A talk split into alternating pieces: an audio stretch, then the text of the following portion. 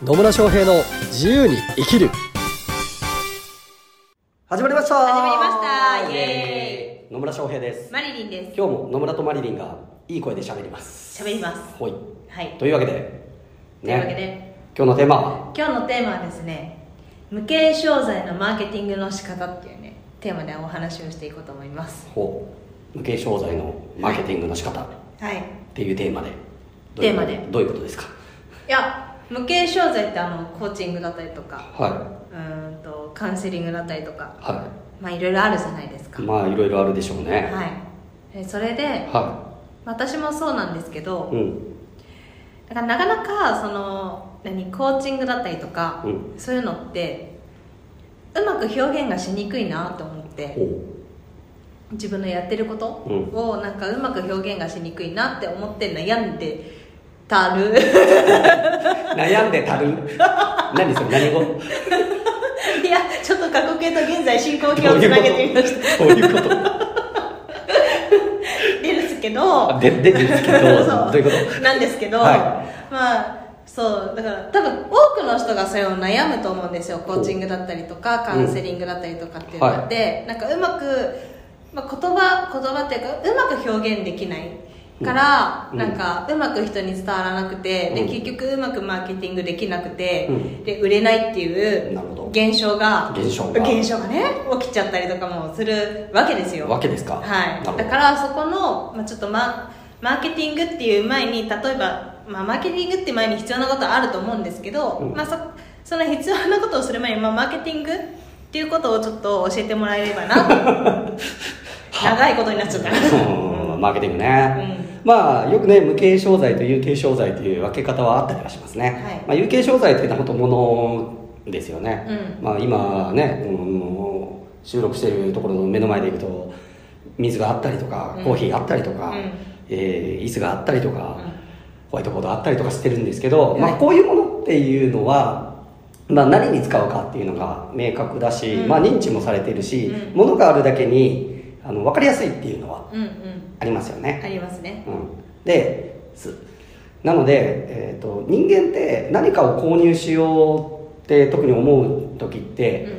あのーちゃんと理解してないとなかなかお金出しづらいっていうのはあるわけですよね、うんうん。要は分かんないものは、にお金を払うっていうのって結構ハードルが高いわけですよ、ね、これ何に使うのかよく分かんないけど とりあえず買ってみようってなかなかなりにくいわけいですね。なりにくいんですよ、はい。だから、まあ、そういう意味で言うと例えば有形の商材であったとしてもかなりこう新しいものなんか今まで世の中になくて認知されてないものっていうのはやっぱなかなか一般の人たちって買いづらかったりはするんですよね、うんでこう一部のこう先進的なちょっとマニアックな人たちが まずは買ってみてみたいなことをね、えー起こったりするので、まあ、有形の商材であったとしてもやっぱりそれそのものの価値とか、まあ、機能だったりとか何に使えるかだったりとかっていうのが明確に伝えられてないとうん。結局売れないっていうことになってきます。うん。でそのうん商品の良さだったりとか価値だったりとか機能だったりとかどんなことにも使えるのかあるいはその商品を購入するとどんなあー活用方法があるのかとかっていうのはやっぱ伝えていかないといけないっていうのがあるわけですね、で、まあ、今日のテーマは無形商材ってなるんですけど有形の商材に比べて無形の商材ってさらにこう分かりにくいんそうですよそう。ねなんですよ。分かりにくいんですよ。うん。物ないから。目に見えないから。わからないのよ。分からないのよ。何そのおばちゃんみたいな喋り方。はい。まあ分かりにくいんですよ。はい。で特にそうですね。やっぱりコーチングとかってまあ昔に比べるとだいぶ広がってはきてるけど、うん。まあわか明確にこういうことをやってくれるんだとかねこういう効果があるんだっていうのがまだやっぱり世間一般には伝わりきってないのかなっていうふうには思いますよね。思いますね。だから無形の商材って言っても例えばあの美容美容室とかも、うん。言ってみれば無形の商材っちゃ無形の商材ですよね。まあそうですね。あるよね。まあまあ物理的に髪を切るっていうのもね私は髪がないんで美容室行かないんですけど あの髪を切るっていう物理的な行動があるからまだ分かりやすいけど、まあ、ああいうのって、まあ、うんと、物を売ってるわけではなくて、サービスを売ってるので、まあ、ある種向けの商材なんだけど、世間一般でもう知れ、知れ渡ってるから、うんうん。ね、あの、え、この美容院ってやつは何をするところだろうとかって思わないわけですよ。うん。なので、まあ、比較的売りやすいというか伝わりやすいっていうのはあります。なので、ね、あの無形の商材だから必ずしも売りにくいのかっていうと世間的な知名度？まあよくわかんないですけど私やらないからわかんないけどなんかエステとかなんかそういうのも、まあ、無形っちゃ無形だけど、ん。まあ、まだ分かりやすかったりするのかなっていうふうには思いますね。そうね。まだまだわかりやすいまだ分かりやすい、例えばあとはそうね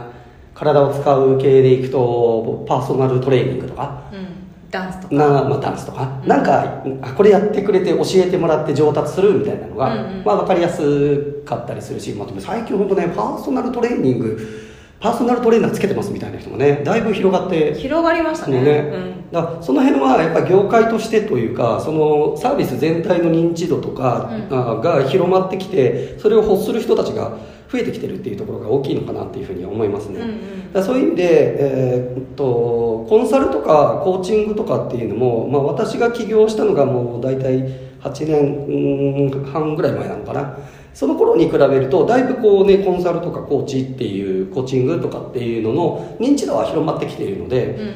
以前に比べるとまあ売りやすくなった面もあるかなっていうふうには思いますね、でとはいえまだまだねやっぱコーチングとかコーチングって何？みたいなのがねやってどうなの？みたいなのはね、なかなかこう伝わりにくかったりするのでそこを伝えていくっていうことは必要にはなってきますとうん。うんでまあマーケティングの話なんですけどマーケティングって何かっていうとまあ言ってみれば売りやすくするための仕組み作りみたいなものなんですね。ですね。うん、なのでマーケティングってすごい幅が広いんですよ、うん。で世間一般的になんか SNS マーケティングだとか動画マーケティングだとかっていう言葉もありますけどああいうのって実はマーケティングのほんの一部でしかなくて、うんえー言ってみればプロモーション活動でしかないんですよ。でマーケティングってもっと大きな観点で考えなきゃいけないもので例えばどういう商品を作っていくのかとか、あるいはキャッチコピーをどうするかとかもそうだしあとそもそもターゲットを誰にするのかだったりとか、えーかなり幅広い考え方にはなってくるんですね。なので、まあ、無形商材って、まあ、さっき言ったように有形商材とかに比べると売りにくい、まあ、特にコーチングとかっていうのは、まあ、売りやすい商品ではなかったりするのでそれをじゃあどうやったら売りやすくできるのかっていうこと、まあ、買いやすくできるのかかな、正確に言うと。クライアント側が買いやすくうしてあげるのかっていうその仕組み全般をね考える必要性があります。うんうん。でそうなった時には、まあ、あのマーケティングで本当にね一番大事なのは何かっていうとターゲット設定です。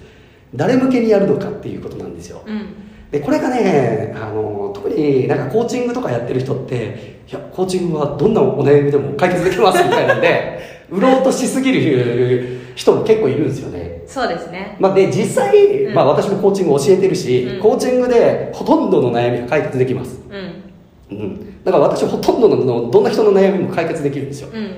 解決できるんですけどもう私は何でも解決しますみたいなことを打ち出しても誰も興味持ってくれないんですよね、うん何をしてくれるか具体的にわからそないうからね。そうそうそうなんですよ。あまりにもこう広すぎるとか自由度が高すぎると人間選べなくなっちゃうんですよね、なのでまず最初にやらなきゃいけないのは何かっていうとターゲットの設定なんですよ、うん。だから、まあ、コーチングでいうと、まあ、何のコーチングをするのかどんな人向けのコーチングをするのかっていうことをしっかりと明確にしておくっていうことですで特に大事なのは、まあ、どんな悩みとかどんな課題を解決したいと思っているターゲット層を設定するのかっていうところまずここをね、えーしっかりと見極める必要性があるんですよね、うん。うんなので、まあ、コンサルもそうなんですけど、まあ、私の場合はあーまあいろんなコンサルできるんですよ実は、うんうん。なんだけどターゲット設定としてはまだ起業したてとか起業準備中の、えーコンサルタントコーチあるいは事業の方まあ言ってみれば無形商材を売ってる方ですよね、っていうのにターゲットを絞ってるんですね。でなんでかっていうとえなんかこれから立ち上げようとしている人たちをサポートするのが私は一番楽しいからなんですけど、ですでも実際私はマーケティングのコンサルをやろうと思ったら別にどんな業種でもほとんどのことはできるはずなんですよ、うんうんうん。でも私はマーケティング何でもできます。どんな人でもお越しなさいみたいなことを言ったら誰も来なくなっちゃうので、うんまあ、私が一番力を発揮しやすいなと思っているそういうコンサルとかコーチとか、まあ、事業の方で、まあ、起業したてとか、えー起業準備中とかっていう方々をしっかりと稼げるようにするっていうところに絞ってやっていってるんですよね。でターゲットを絞るとまあ、自分のこう専門性だったりとか強みを打ち出しやすくなっていくっていうこともありますしあとこのターゲットが見つかったらじゃあどこに行けばそういう人たちに会えるのかだったりとかどんなメディアに情報発信すれば見てもらえるのかっていうのももう絞りやすくなってくるわけなんですよ、でね、そういったこうターゲットを設定してで当然ながらプロモーション自分のことを知ってもらうような活動も必要になってくるんですけどもうやり方なんて無限にあるんですよね、それこそね、まあ、テレビに出た出るとかねテレビ CM 流すもあるかもしれないし新聞とかねそういったメディアの広告を出すとかもあるかもしれないしあるいは SNS で情報発信する YouTube で動画の配信をするあるいは別に屋外に、ね、看板立てたっていいのかもしれないし、もう無限の方法があるんですよね。そのプロモーションのやり方っていうところでいくと、ただそれをなんかね人類全般にわたってやろうと思うとどれが果たして一番有効なのかっていうのは分かんないけど、そこをターゲットを絞ることによってあこういうターゲット層だったらこのメディアを見るなだったりとかあるいはこういうターゲット層なんだから例えばこういう場所に行ったら出会えるんじゃないかなとかっていうのが、まあ、明確になるんですよ。でそうすると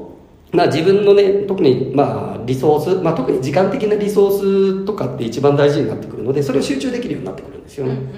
なので大事になってくるのはまずターゲットを明確にすること。でそのターゲットのおにアプローチしやすい、まあまあ、集客というか、まあ、告知の方法を考えていくっていうこと。それとともに大事になってくるのがじゃあどういう言葉がけをすれば相手があ興味を持ってくれるのかっていうこと。これが大事になってきます。そうですね。はい、なので、まあ、マーケティングの 3M っていうような考え方もあってマーケットメディアメッセージこれの一貫性が大事だよっていうことをねダン・エス・ケネディっていう人がずっと提唱している考え方があるんですけどまあ基本中の基本としてはそのマーケット要は、えーどういう市場どういうターゲットを狙うのかそしてメディアどんなあーメディアを使って情報発信すればその人たちに届くのかあるいは、えーどんな場所に行けばその人たちに出会えるのかっていうのを考えること。それとともにどういうメッセージを投げかければ相手が興味を持ってくれるのかっていう、まあ、この3つをねまず考えるっていうのが、まあ、マーケティングの、まあ、基礎というか、まあ、特に無形商材の場合の、まあ、無形商材に限らずなんだけどね、うん。マーケティングでまず最初にやるべきことかなっていうふうには思いますね。はい。なんで、まあ、ぜひね、ターゲットを明確にして、で、ターゲットのことを考えれば、その人たちが一体えーどういうメディアを見ているのかとか、どういう場所に集まるかも考えられるし、どういうことで悩んでて、どういうことに興味が、あ興味を持っているのかっていうことも考えられるはずなので、うんうん。相手の興味づけをできるような、まあ、強烈なメッセージだったりとかね、まあ、どういうふうにえー情報発信すれば相手の心を引きつけられるのかっていうことを考えるっていうことが大事です。なので、もう本当ね、マーケティングのもう、もう最初の一歩は本当ターゲット設定なんですよ。もうお客さん、クライアントのことをしっかりと考えるっていうところから、まず始めていただければなと思います。はいはい。まあ、その後もね、えー情報発信していって、あの、信頼度を高めていくとか、まあ、いろんなことを考える必要性はあるんですけど、まあね、まあ、最初はそこから始めていただいて、で、そこから、まあ、前回ね、ファンを作るにはどうしたらいいみたいな話もしたが、ん。きましたけど、信頼関係だったりとか、自分の商品の価値をもっともっと伝えるにはどうしたらいいかとかね、えーそういうところも考えて、このマーケティングの戦略、うあるいは戦術っていうのを組み立てていっていただければと思います。はい。で、まあ、さらにねもっと詳しく聞きたいとか知りたいっていう方は、まあ、私のセミナーを一回受けていただくのがいいんじゃないかなというふうに思います、うんうんはい、クライアント獲得5ステップセミナーっていうのをね、まあ、オンラインでもリアルでも月34回ずつぐらいでやってるのでまだあ受講したことがないっていう方はね一度本当マーケティングのこの本当こう基礎であり最も大事なところっていうのもねお伝えしているのでぜひ一回受けてみていただければと思います、はいというわけで今日も最後までお聞きいただきありがとうございます。ありがとうございます。またね、疑問とか質問、コメントなどありましたら、コメントメッセージいただければと思います。はい。それではまた次回お会いしましょう。さよなら